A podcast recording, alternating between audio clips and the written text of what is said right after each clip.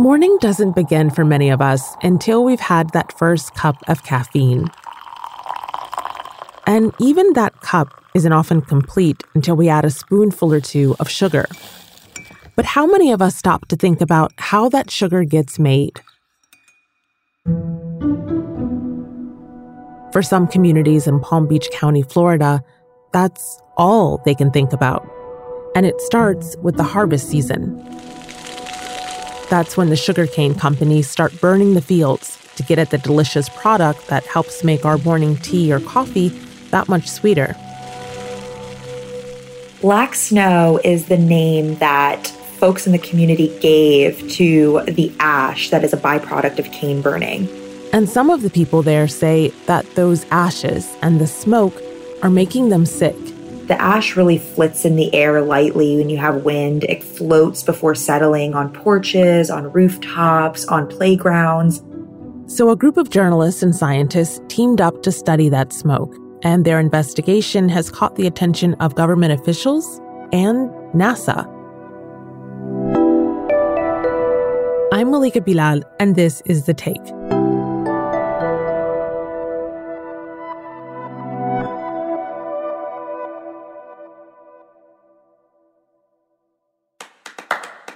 I'm Lulu Ramadan. I'm an investigative reporter at the Palm Beach Post. Lulu Ramadan partnered with Ash Ngu and Maya Miller from ProPublica for a one year investigation into the consequences that sugarcane burning has on communities in Palm Beach County. You not only work at the Palm Beach Post, but you also grew up in Palm Beach County, Florida. So, growing up, what did you know about sugarcane and sugarcane burning? I knew we grew sugarcane in Florida. I knew there was a huge hub for sugar production, but I never knew what that process looked like or the fact that it was done by burning. In June 2019, a lawsuit was filed by Glades residents seeking class action status on behalf of the entire community, claiming that sugarcane burning was harming the respiratory health of people living near it. The lawsuit claims the smoke and ash that fills the air during these seasonal burns may be linked to several serious health problems, including respiratory issues as well as property damage. And so when I started to do research, I learned that one of the reasons that I potentially didn't know about it is because I grew up in the suburbs on the east side of the county, whereas the west side of the county where the Glades communities are, they're experiencing the smoke, but back in the 90s, the state passed some rules to bar sugarcane burning when the wind was blowing toward the east. But the people who live on the west side of the county are not as fortunate. It's made up of low income communities with mostly Black and Hispanic residents. The Glades could not be more different from the rest of Palm Beach County. There is this really interesting dynamic where you have West Palm Beach and then Palm Beach, which I think most famously now is the home of former President Donald Trump, where you have this luxurious estate, Mar-a-Lago, and just 40 miles west, straight shot across one road you get to Belle Glade, where it's definitely a more low income agricultural community. You have apartment buildings, some areas that are falling apart. You have uh, a mixture of sort of like middle class homes that you would find in the suburbs, but also lots of trailer parks and crumbling roadways. Definitely does not look like the rest of Palm Beach County. Some of this will sound a little bit basic, but I know a lot of people will not be familiar with it. What is sugarcane and what do we use it for?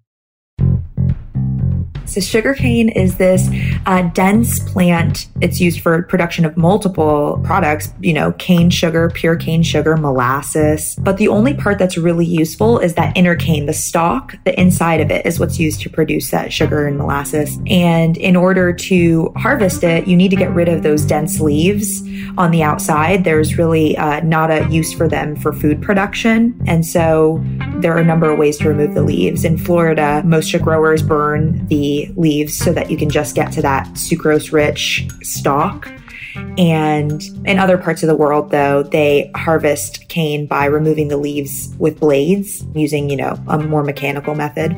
So, presumably, burning it is just more time efficient, quicker way to harvest? It's cheaper. Mm. It's really just a cheaper harvest method for Florida sugar growers. You can burn an entire crop between, let's say, 40 to 100 acres at a time and get rid of those leaves all at once versus using machinery, using manpower. So, paint a picture for us. When and how do the burnings happen? So, when you go out to the glades during burn season, you'll see sporadically bursts of dark smoke, little low hanging clouds throughout the community. You're looking at a community that's pretty much surrounded by cane on all sides except for Lake Okeechobee. And when you get close to them, they're very fast and intense fires. They burn for less than an hour. They produce smoke, which rises really quickly into the air and you can smell it. You can smell it throughout the community. And that's one thing that people who live out there have really learned to adapt to this. If you have respiratory issues, you should go inside, avoid it. So, talk to me about some of the people you met. The people that come to mind immediately are the Sonson brothers who you start your story with. How are they affected? Yeah, I met Thelma Freeman and her grandsons, Donovan Jason, while we were trying to engage as many people as possible in the community. I went to their home in Pahokee to interview them in February. It was the boys' third time outside that month. Their grandmother keeps them inside during burn season when the smoke and ash are really lingering because they have asthma. They were hospitalized for eight weeks because of breathing problems. And at one point, one of the boys wanted to take his scooter and go play outside in the lawn.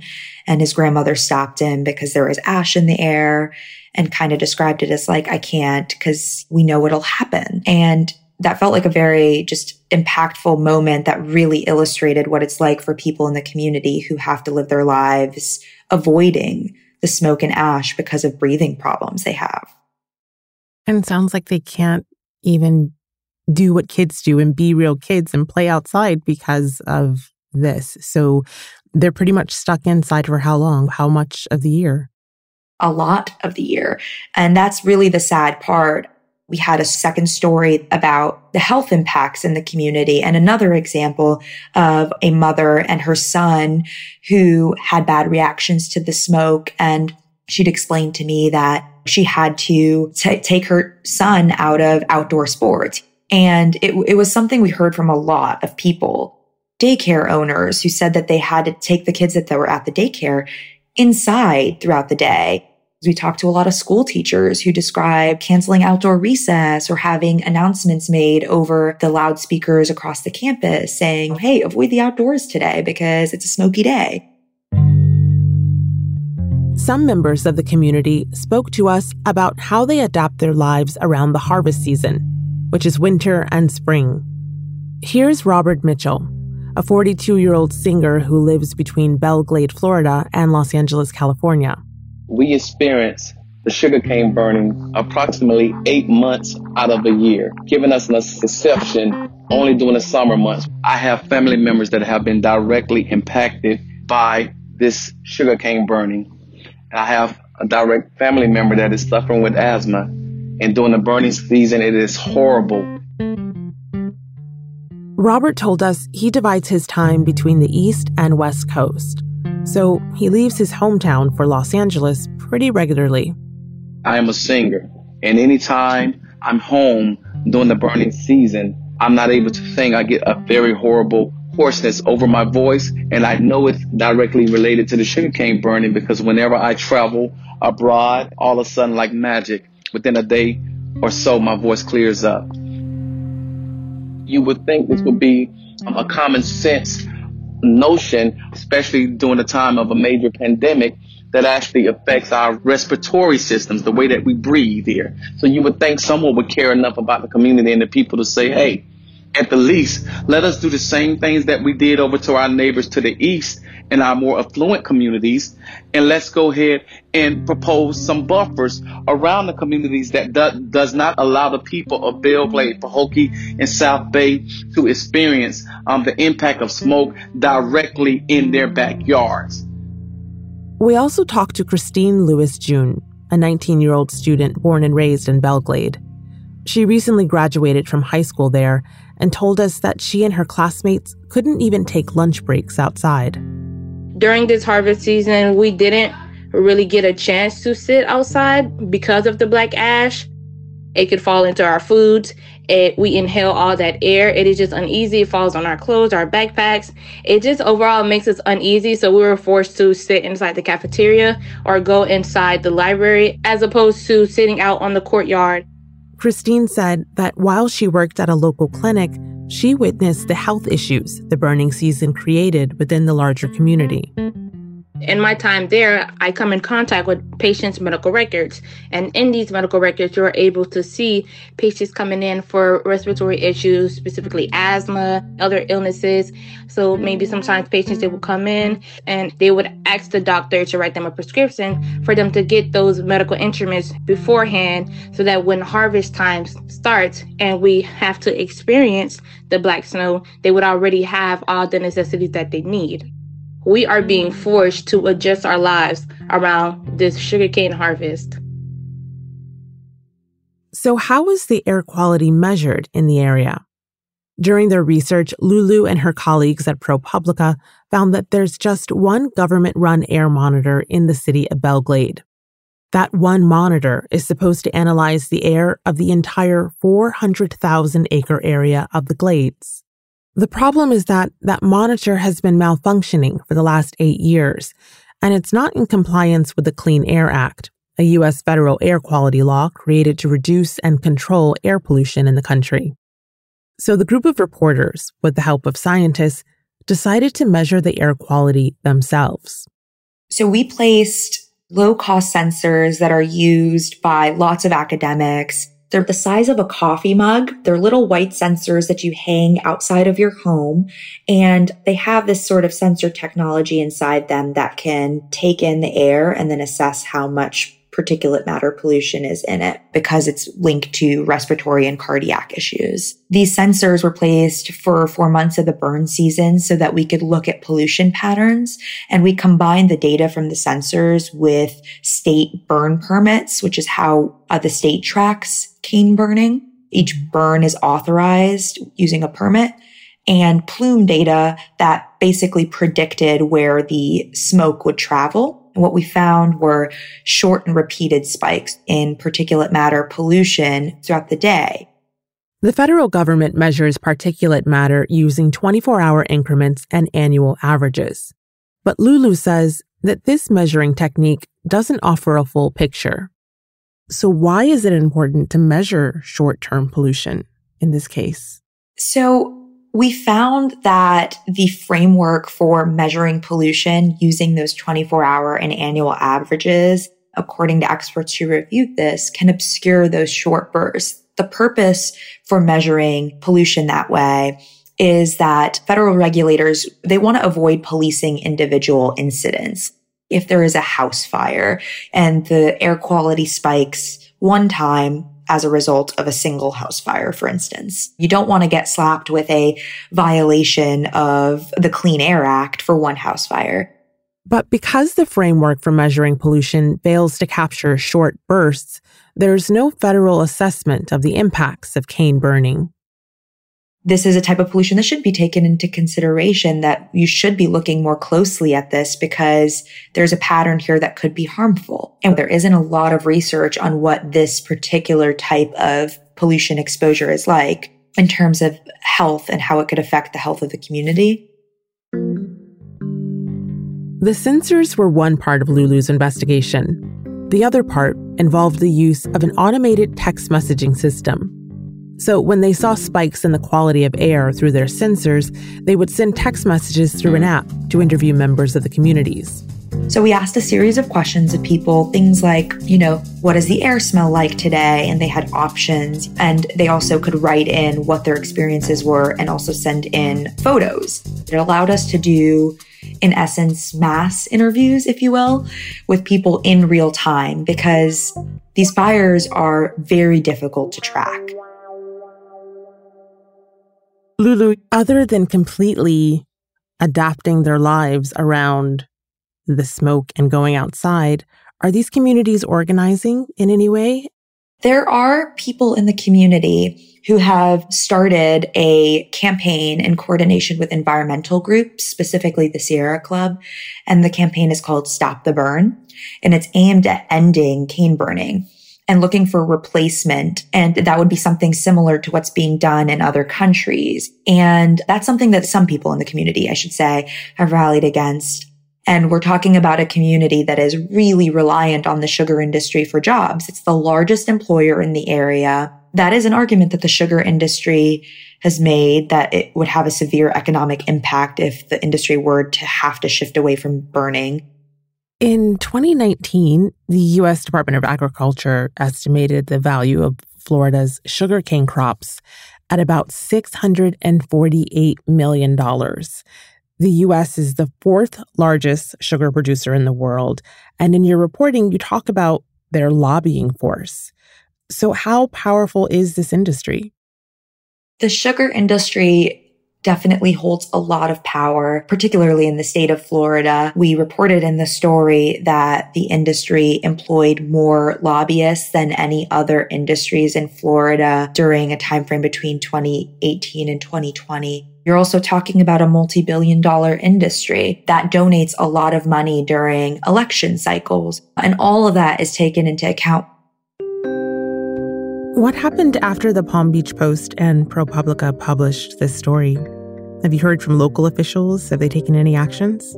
We did publish a follow up story recently on congressional leaders who have called for action on this topic. Senator Merkley from Oregon called for an investigation into that malfunctioning air monitor in Belle Glade so that that doesn't happen again. And Congresswoman Debbie Wasserman Schultz from Florida also called for some reassessment of the standards and how we're measuring air quality and called on the EPA to consider short term changes. At the state level, it's a little bit more interesting. The members of the state legislature who represent the Glades as a district have been largely silent on this. We did seek out comment from the two state senators and one state house rep who represent the Glades, and none of them returned our requests for interviews or answered our questions by email. And the sugarcane companies are doing what? So the sugarcane companies have criticized our reporting because sugar companies say the air is safe and they stand firmly on this. In legal filings in response to this federal lawsuit, the sugar companies say that this is a heavily regulated practice, that the air is safe and does not violate any sort of federal standards, and kind of have maintained that position. One group you did hear from is NASA. NASA got involved and they want to study the impact of sugarcane burning in West Palm Beach County. Talk to us about how that happened. That is a really interesting kind of sequence of events there. Not a lot of people know this about NASA. They think NASA and they just think space. Mm-hmm. But NASA has a branch of the agency that is dedicated to assessing health and air quality. And the reason they're able to do that is because they have satellite technology that can be used to track air pollution. So NASA offers uh, this series of grants to academics who have an interest in studying air quality and can be essentially helped by their satellite so one of the experts that we sought out early on when we were trying to develop our sensors was so interested in the findings and in the project that she put in a grant application to NASA and NASA ended up approving that application. NASA has already invested quite a bit of money in the project. Research will be spearheaded by a team from Colorado. They'll soon be heading down to the Glades and bringing some advanced technology to investigate air quality during burning season. And they'll be expanding on our method for assessing the air by placing more air sensors in the community, combining that with the satellite data that I'd mentioned. And uh, they'll also be trying to examine public health trends, which is another sort of step further than we did. Has this made you look at sugar differently and sugarcane differently?